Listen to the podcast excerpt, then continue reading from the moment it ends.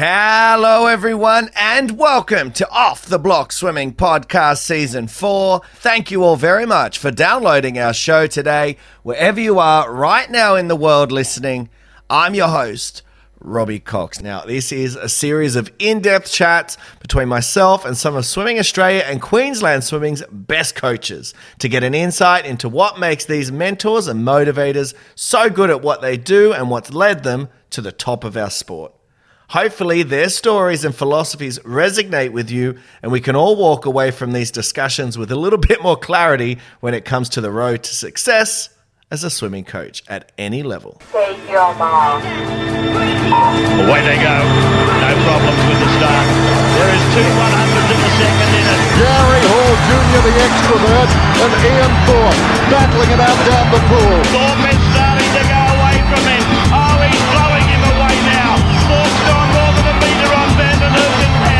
Hand. But the sinister of all eyes is the great Madam Butterfly, Susie O'Neill. He's coming back. Oh, he surely can't do it to him again. Cavic in the white hats, Phelps in the black hats, and Phelps has got it. I cannot believe he's done that. Thorpe's in front. Thorpe and Hall. Thorpe goes in. Australia win. Joining us today on the show is a man widely regarded as one of the sharpest minds in our business across the world of swimming and not just here in Australia.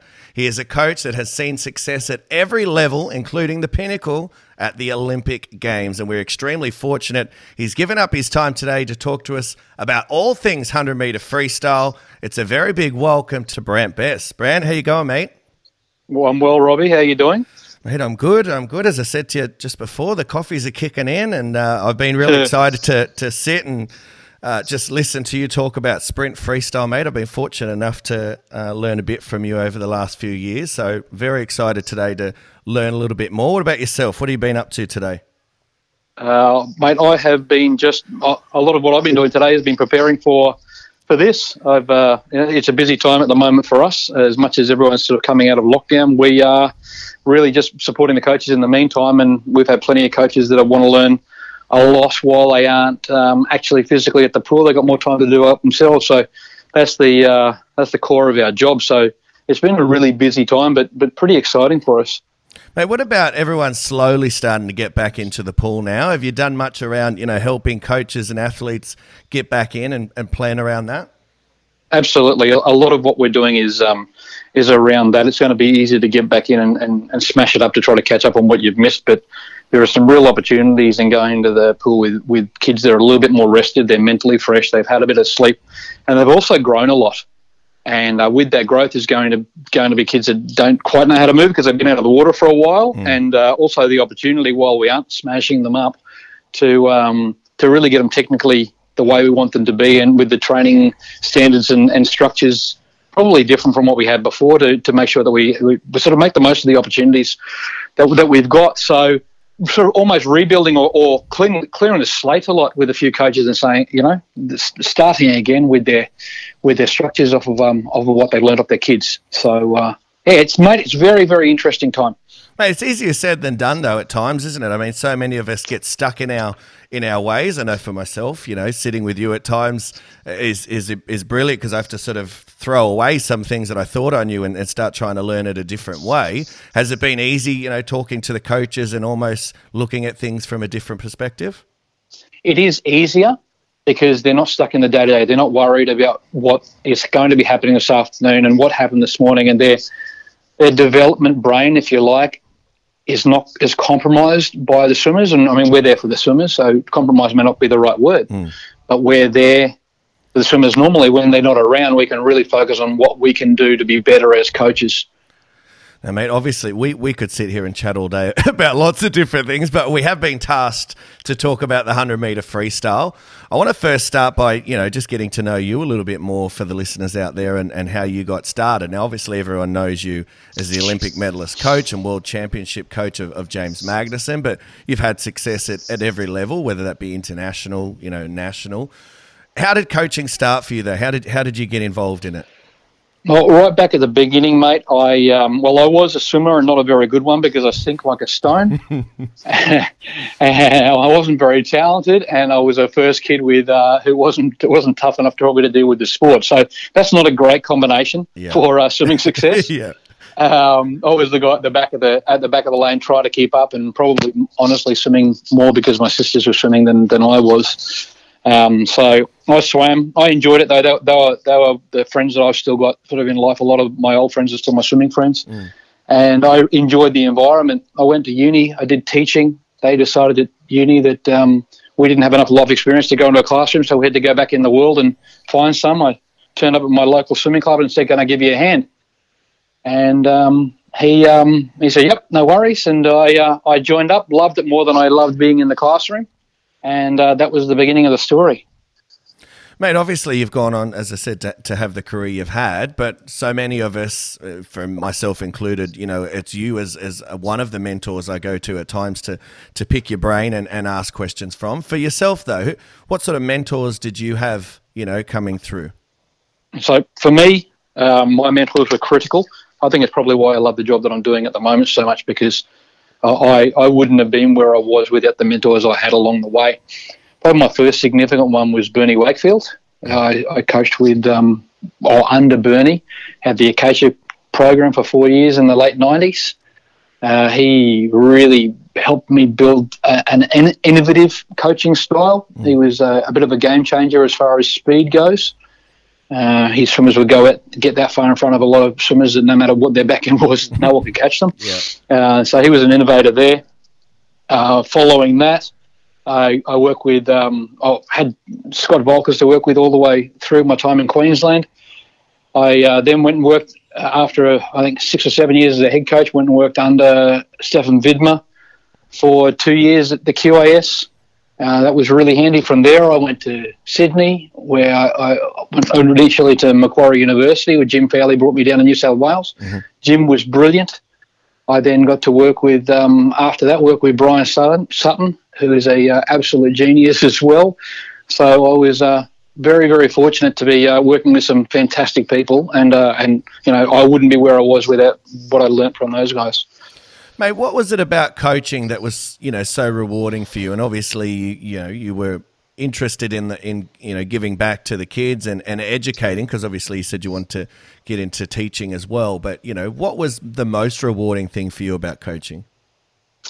That's a really good question, and I, and I think that potentially that answer has changed over the years. But uh, uh, really driving me is the is that you get kids that come to you and they have a dream or they have a goal, and you are able to help them with that goal, and basically it's a reward for effort. They put in the effort, and uh, you're able to show them that with that effort they get a reward, which for me is as much a life lesson as it is anything.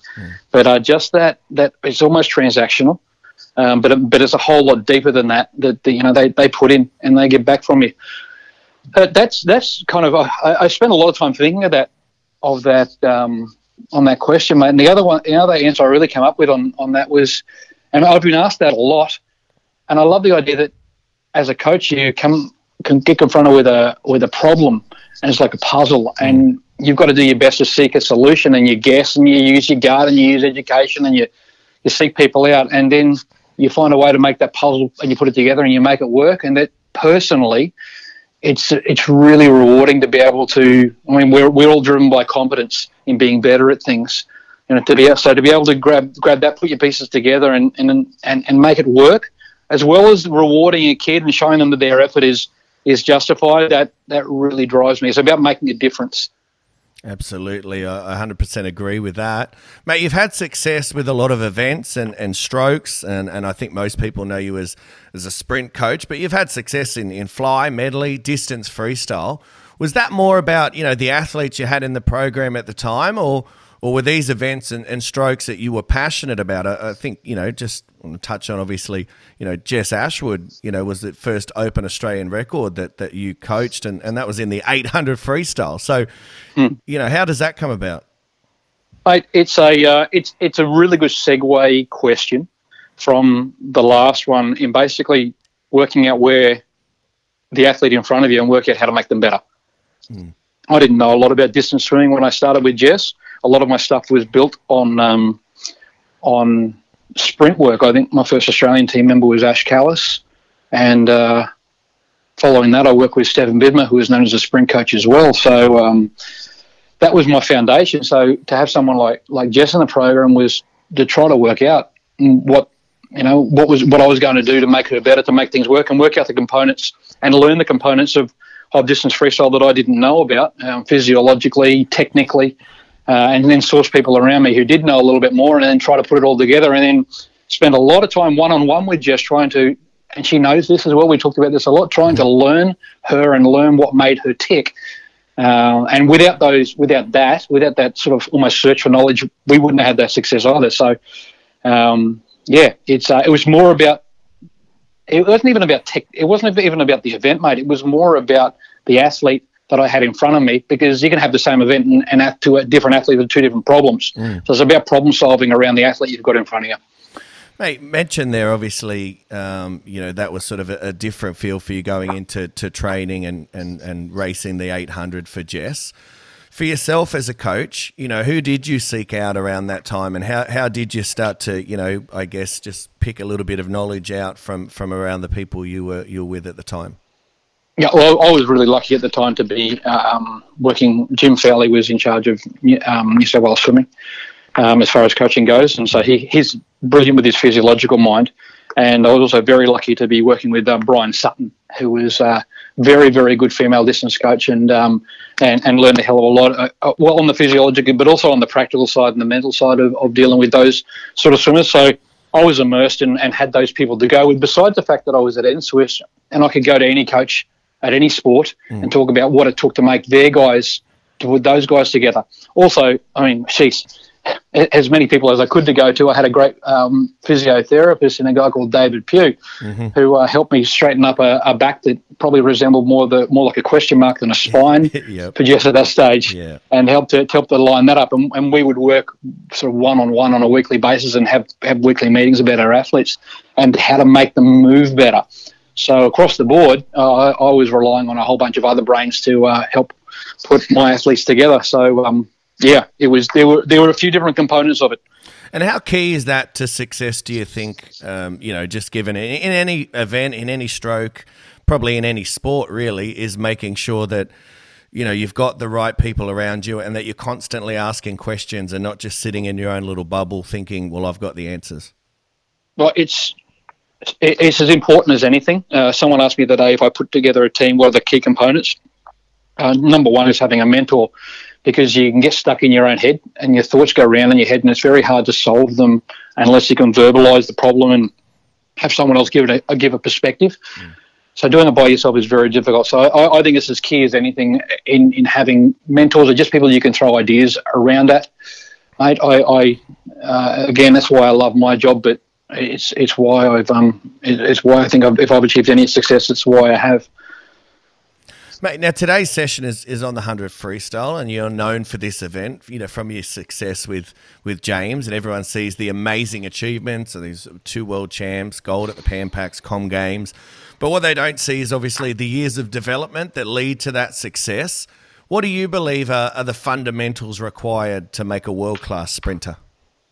Mate, um, I think most people expect, and I expected myself to go to physiology initially on this, but mm. um, but really, I think for me, it's about it's about a really com- a competitive drive. Mm-hmm. Uh, it's having a, a, a, the right temperament to be able to have that drive, but be able to have a level of control as re- as well around that. Uh, you, I mean, we, we watch some of the best sprinting runners in the world, and once they get past well, even Bolt doesn't completely sprint 100 meters. He, he takes a while to wind up and then accelerates, and some of the best guys do. Mm. You get up to 200 and 400, those guys really aren't, for me, they aren't sprinters. Mm. You know, we take a 400 meter guy on the track who's doing 42, 43 seconds. They don't call him a sprinter. Their guys go for 47. We call them a sprinter. And I don't think a lot of our 100 meter races is actually a sprint. I think it's a bit of a misnomer. Mm. Um, someone like James is is is probably I think four or five out of ten um, lightness in the first 25 of, of 100, definitely when he went uh, when he went 47-1. So it, it, was that ability to control that competitive drive, have it, use it as a weapon, but know when to control, know when to keep in your pocket and, and bring it out as well. So it's very much a mental thing first for me because you don't get the mental stuff right, the technical and the physiology don't uh, uh, really don't count because if you don't get the mental right, you can't get your race right. If you can't get your race right, it's, it's you're doing you're spending a whole year to swim 47 seconds fast. So for me, mental is first. Um, James was a little bit unique. Um, he had that spark. He was intelligent and, ha- and was analytical too, which helped. But I don't think it's essential for a sprinter. But if we're talking about if we're talking about James specifically, that's something that I think w- helped him. I think they have to be be smart technically, not over smart. I don't want think we need to be overthinking, but they have to have an appreciation that speed is not just physiology. You can get more speed by dialing back your physiology and having more control. Uh, I did a talk recently on Caleb Dressel, and between uh, uh, between Olympics, he he uh, he had a 14 centimeter per stroke increase, which is ridiculously high. But his stroke rate dropped by 5.3 average across the race. And when we're talking about speed as speed, speed for him was increasing his stroke length, increasing his control, and balancing his race out better. He didn't he didn't go towards harder, um, faster. As far as I'm concerned, of speed training. He went to look at what was restricting him and where he was getting beaten, and then addressed it. So, um, so speed from technique.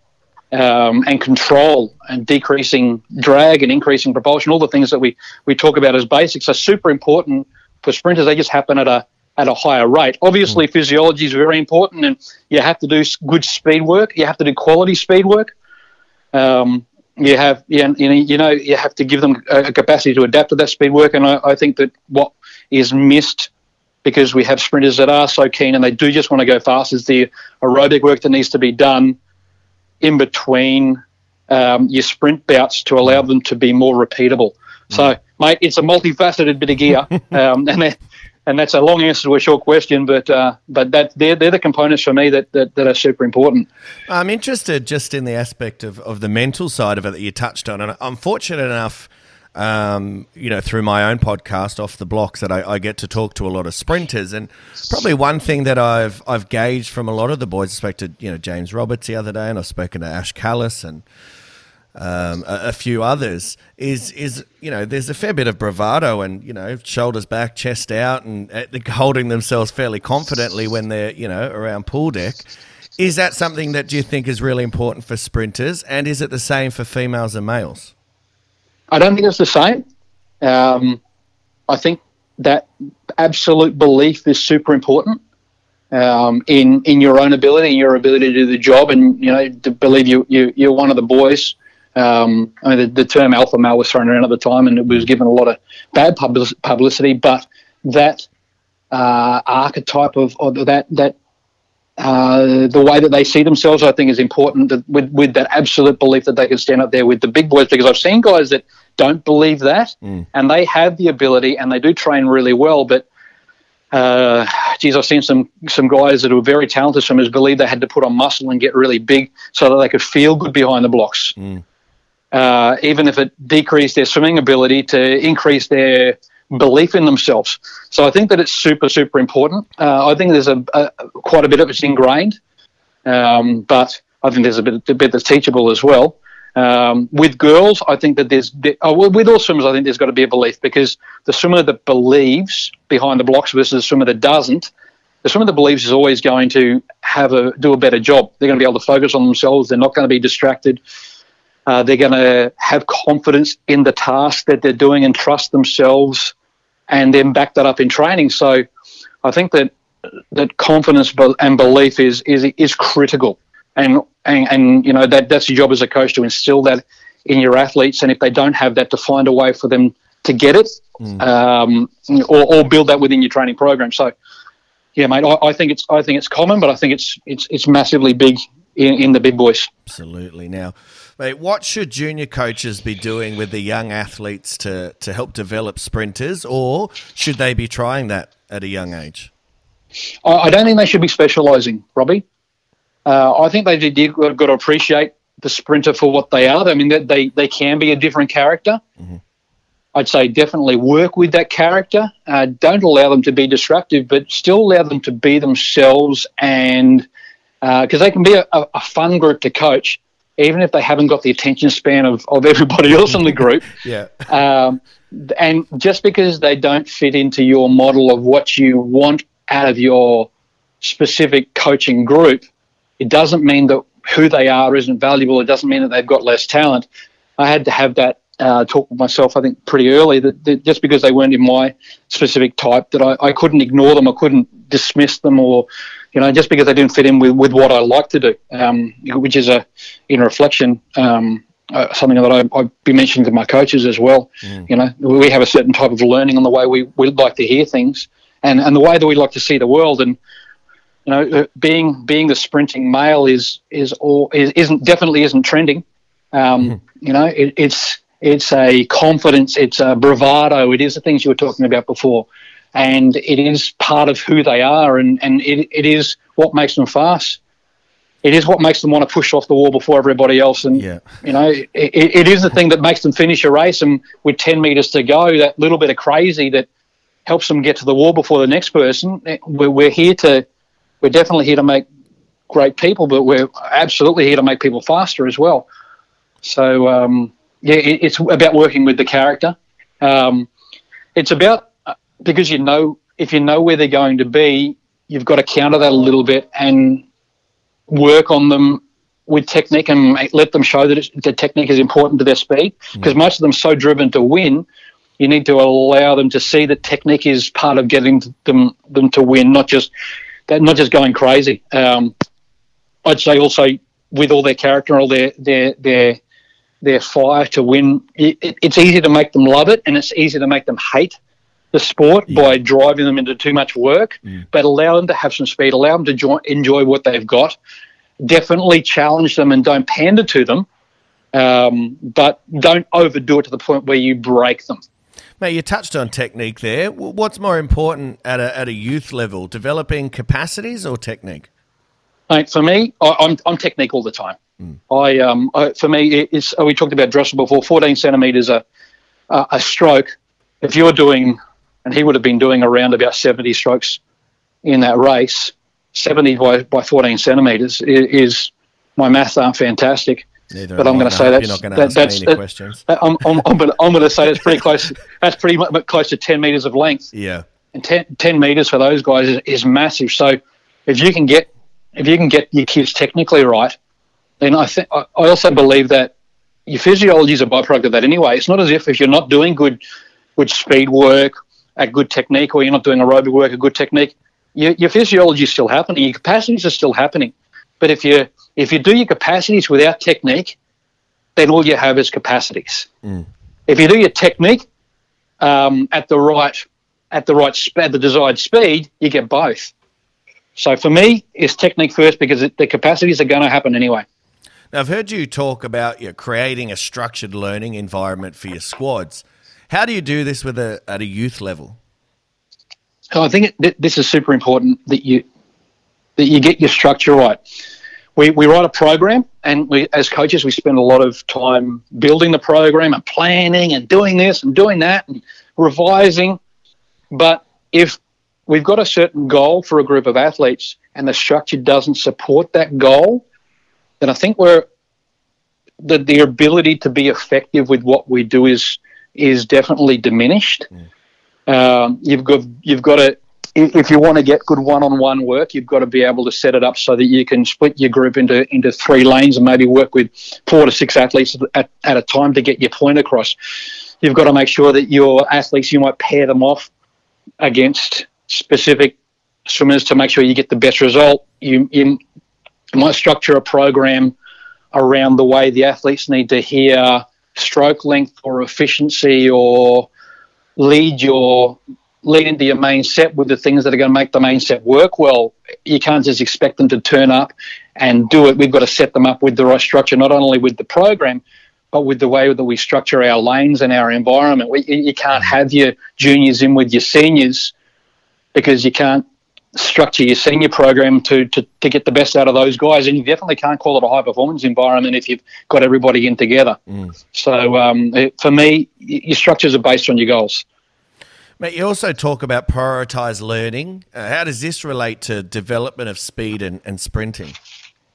I prioritize learning. I, I talk about a lot because um, everything we everything we do is for me is an opportunity to learn, an opportunity for the athletes to learn.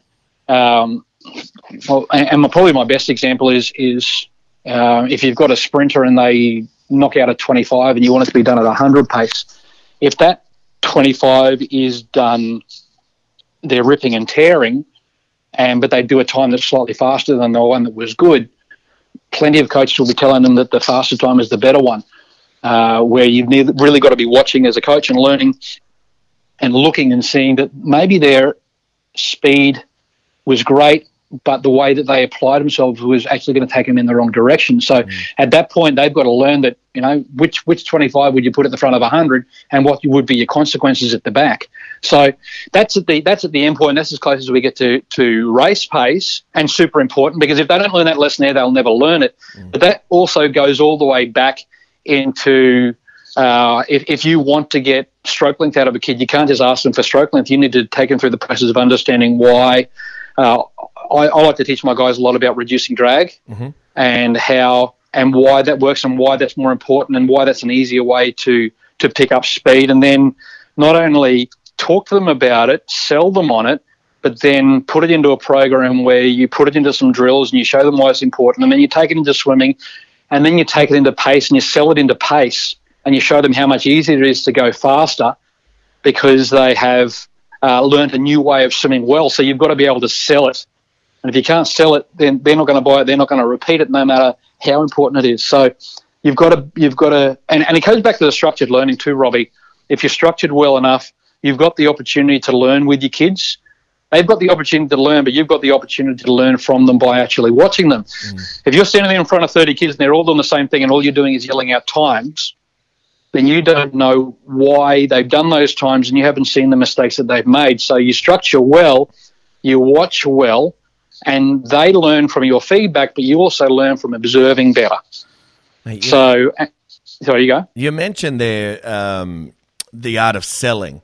How Yes. important is that as a coach? And and have you seen any um, examples of you know a, a coach perhaps not selling the right way? And I think for me personally, and I know this isn't sprint orientated, but you know probably the best example at times is having a really good distance swimmer who wants to be a sprinter and, and trying to sell them on it. How important is that? No, if we can't sell, geez, if we can't sell, we don't get we don't get buy-in from the athlete. Yeah. Uh, and then we can't. We, I mean, if, if we don't have an engaged athlete who believes and trusts in what we're doing, then we can't make a change. Because both both athlete and coach need to be on the same page with the change, um, and the coach's ability to sell that is is is everything that we've got in trying to make a change. Uh, because if you don't start there, you shouldn't even bother because the athlete doesn't buy it, they're not going to want to make a change. And then as soon as you turn your back, or you know, you work with another kid, they're they're not buying in and they're not investing.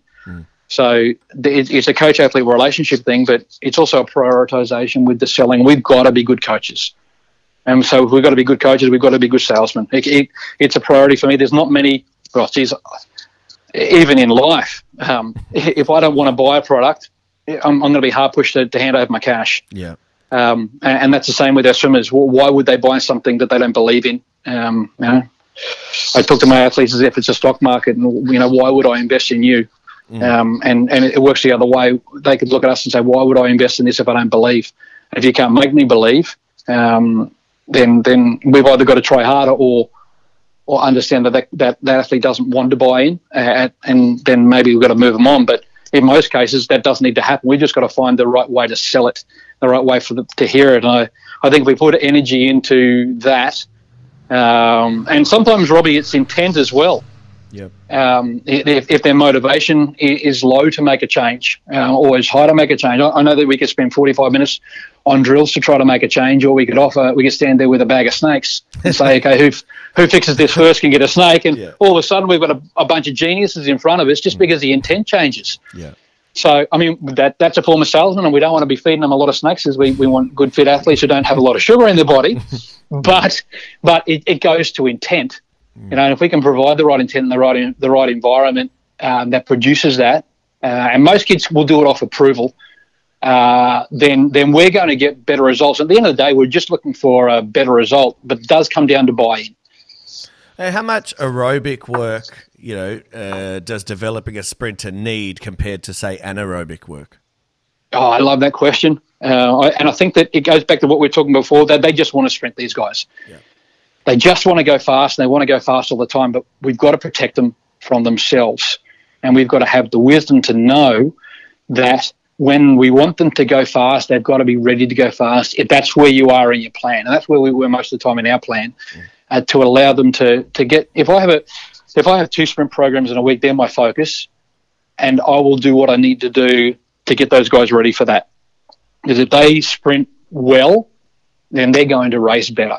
But in the in between stuff, aerobic work's a big focus. So, geez, um, it, there, there were periods with James where we would we would have five or six fast sessions in a month, and um, everything else was aerobic.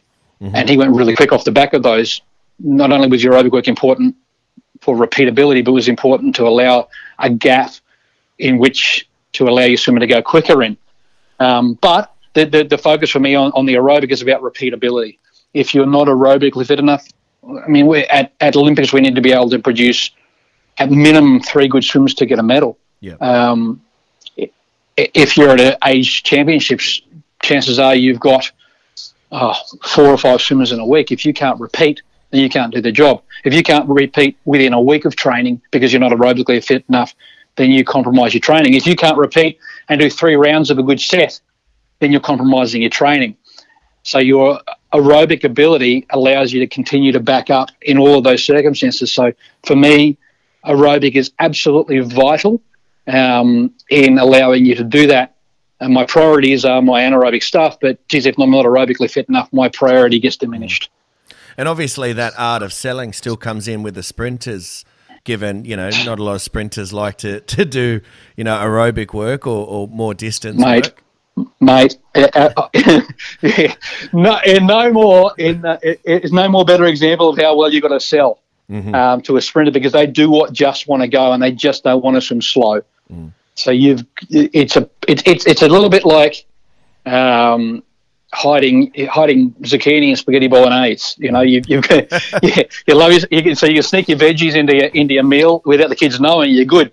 So um, so you can sneak this stuff in, call it recovery, Yeah. because it doesn't need to be done hard. The aerobic stuff for the for the big guys. I we talk about A one and A two and A three. I I'm I'm more much more believe in A one and lower A two and even A zero has become a term which I didn't use, but I called it easy aerobic. But everything needs a term.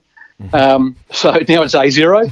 um, but you call it recovery and you say, oh, well, we're not going to go fast until Friday, guys, because, you know, I want to make sure you're recovered so you can go fast enough. Um, and so I can I can hide as much recovery as I want in there, and um, and and call it that, and they think that I'm doing them a favour. And it's about the manner in which you sell it, um, and and when, that, and that can be that you're giving them. Um, you might be doing four rounds, and instead of giving them five minutes between each, you give them 12 minutes between each round. And that, that 12 minutes, instead of doing 200 easy, you've done 600 easy or 600 aerobically. Then, and you do four rounds of that, you, you've, you've got 2.4k of aerobic work. So it, it's it's an element you've got to consider in, in your work. But but to your point, you've got to be able to sell that and sell that repeatability to them and why it's important. You can't just expect them to know because they don't know and we do. So um, it, it, it's super super important, mate. So keeping them as part of the journey, we don't want to over inform them because at the uh, end of the day, most of these guys are racing beasts, and we need them in a flow state. And if you're processing too much information, you don't flow, and then you don't race well, and then and then you overanalyze, and then you overthink, and then when you overthink, you you, you get yourself trapped in in you know overanalyzing. To you go, it's a it's an it's a increasingly descending circle, and you end up down the rabbit hole so far that you you, you you're stuck. Yeah. Mate, what would a week of training uh, for an intermediate swimmer, say 15, 16 years old, say male, how, how would you Yep. structure a macro cycle? Now, it, the, the the the week for me looks um, very similar to what we just talked about. Uh, my priority for those guys may be a Monday and a Friday afternoon. So uh, I would go if I'm going some quality work, which for me, my definition of quality is race pace. So we may go race pace on Monday afternoon, race pace on Friday. My my whole week then structures around that. So my Monday morning will be about setting up. We'll do some aerobic work to wake them up. We get some field stuff going. We'll do some sculling, some drills. Be aerobic, but not aerobic to the point where we break down their afternoon, and then we spike up the speed for the afternoon. We then build the speed into the afternoon, and then we go into a, a Tuesday where we're light aerobic to help us to recover, a little bit of harness and technique work, and maybe some video work, um, and and and a, and, and a good light aerobic. Well, Wednesday is solidly aerobic, and probably what you would call an aerobic over distance. Uh, and a lot of that would be can be with fins on because some of the big guys sink like a stone. And um, I like the idea that if we've got fins or we've got a pull buoy, they don't have to work hard and almost work harder aerobically to keep themselves up. Yeah. So if they can cruise along on top of the water um, and, and float or be assisted with fins for our over distance, we're not, we're not going because they don't swim the same that they do slow as they do fast. And some of the girls can, but I don't believe a lot of the boys can because they're setting up so much higher and they produce so much force that I don't think they can they can swim well going slow. And I have my non-negotiables, but I think it's quite different from the speed work. So uh, we've got to be, find a way where they can produce those non-negotiables um, of, of of smooth swimming, of good head position, of of good impulse length, but do it so they don't have to put a lot of energy into it, which is very very hard. Which is why I like using pull buoy and paddles, and and uh, well not together with fins, but but fins as well in that what what I would probably call an over distance, but definitely not uh, not well not not always not boring because you have to have a bit of it, Yeah. but but avoiding dreadfully boring 10 400s. We never ever did, but we still get through four and a half k main sets. Yeah. And, and then when we go into Thursday, um, they may be a little bit tired from the aerobic work, but if I've done it properly, they're not. I start to spike their speed up again on Thursday, or, or we do a little te- bit of technique work leading in, or whatever I feel like we're missing in the week, and um, and spike their speed. Then um, then maybe Friday morning we go fast again. Saturday morning uh, would um, would belt them up a little bit with with some really good leg work, um, which I like to do after my quality sets, and also um, something that you know Sato was very very big on was just beat them up with their legs on a Saturday morning. So I uh, I, I like that, and I've kept that as well. And, and Steph also was very very big um, on on bringing in legs following a, a main set. And th- that's something as well that I've that I've kept as something that's, that's absolutely crucial because we, when they run out of juice, um, they don't run out of legs if you train it in as badly. How much work is is at full speed, uh, and and at what phase do you implement or prioritize? You know, full speed. That's I, I, I really love that question because I, I don't feel like I did barely anything at full speed. um, I, I felt that it, it took away. We did a little bit when we were having fun. We did we did a little bit, um, but full speed for me. I, I like uh, again. It's stealing from all the people that I that I work with, but Stefan used the term top end speed, and I like that better.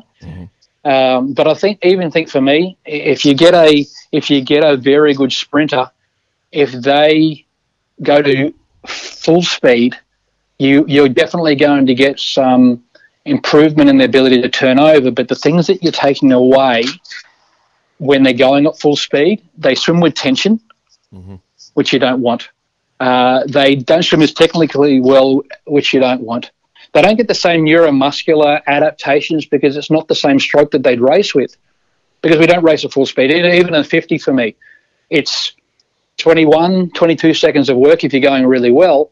And again, there's not many people that can absolutely go crazy flat out for that much time. Maybe if you can't produce any lactate and you're a you're Jazz Ashwood, you've got to go flat out for 50 metres. But Yeah. yeah. But I mean, James's race plan was to control to the 25 and then go. Uh, and I've seen lots of sprinters die at 35 metres, and the best of them, I, I feel, have a little bit of control early and a little bit of softness early. So, the de- is the detraining worth worth that? For me, it, it wasn't. um, because it, it's too easy for you to go, these guys to go to muscle anyway, let alone to specifically train to to let go of that. So I didn't love going to top speed, and if it if it was, it may be with fins to help hold them up. Uh, I like to do a, a little bit of, of that, maybe with a, a harness assisted work. Um, but I didn't, mate. I didn't do a lot at, at absolute full speed as it was, just because I felt that our, our main gains were our specific race race rates. Yeah, is, is that a matter of you know looking where the best bang for your buck? It, it's it absolutely is, mate. It's it's knowing where your problems are, mm. and, and again, it's knowing what your problems are and solving those problems as well as you can. If your problem is your kid grips the grips the water and, and you know and, and comes up to too much speed when they're rested, well, they're going to come up to speed anyway when they're rested. But you amplifying the problem, making it worse, and making it more familiar for them to grip and rip, that's not going to help them. Mm. You know, and, and for me, I, I've had to sort of pull the, pull my stuff apart and to teach it to other people. I think that if I did it now, I might do it with speed drills rather than actual speed to get that turnover and activation. We did a bit of speed work with our head up in polo with, with Finn, so we did a little bit of that. And I would be tempted to do it. James didn't mind butterfly, but you know he may argue with me, but he was never great at it. He was always okay at it. We might do some butterfly sprints, so I don't deep the freestyle that that was the, the technical stuff was super super critical to to him going well. And for what it's worth, it, you know, a, a pretty nifty 21.5 50 as well. You know, and, and you know, some someone was asking me about this the other day, but I think Dressel dives at five one, maybe five zero, and James at that point was diving a five six. So um, if you look at a, a 0.6 difference in start time, um, that puts his 21.5 down around 21.0, and, and the swimming speed to, to him and, and Dressel aren't too different than 50. Uh, and that was without going to top speed. So um, I, I'm, I'm pretty confident that it works. Um, but that's that's your big male sprinters. And I think that if getting back to your question before about females, I, I think the females need to do uh, more top end top end speed work than um, than our males do because our males are instantly will become fresh and fast and, and bring it on themselves. Unless you've got a girl that, that over muscles, then you've got to teach them how to go fast well without muscling. So I think, yeah. Yeah. How, how do you keep the balance of say a max effort or speed whilst keeping you know maximum efficiency? I think they're two different things. Um, I think that you, if you're going to go for max speed, you got to be prepared to compromise. Yeah. Uh, I don't want to compromise, is why I didn't do it.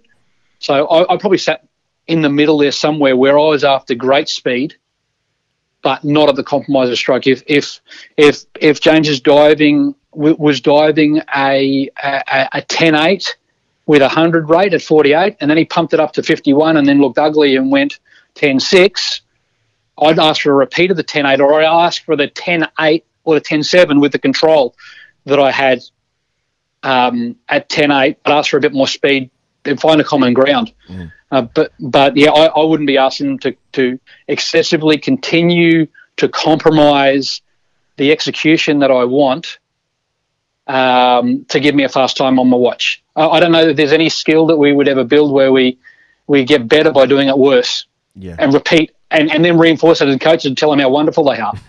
uh, and then to answer the second part of that question, um, how do we get? Uh, for me, I, I start with the a session, even if it's a quality session. I'll start a session with some efficiency drills with a purpose, and if it is about lowering drag, it'll be about lowering drag at a low speed, and then we we could set up at, at, maybe PB plus eight down to 200 pace and keep that low drag and keep that profile, and then take that take that profile into some between 200 pace to 100 pace, and then finish the warm up with some 25s or maybe a 50 at 100 pace, but looking for the same drag profile.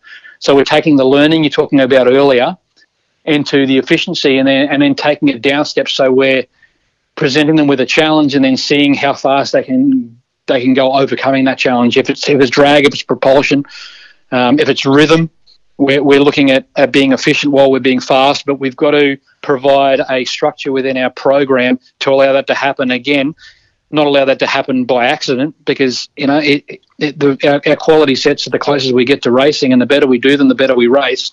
We have to optimally um, prepare them for a main set like we optimally, optimally prepare them for a race Yeah. we wouldn't get in there and say, "Oh yeah, go go 800 metres of this and 400 metres of that. No, okay, you got a race now. Mm. My, my, my approach to preparing them for a main was a little bit like my approach for, to preparing them for a race. Mate, you've, you've led me straight to a, a question there in talking of, of drag and, and, propulsion. And you talk a lot about there being two factors to improve speed in length and rate, and that there are only two ways to do it by decreasing drag and increasing propulsion. How do you monitor both, and how do you develop both?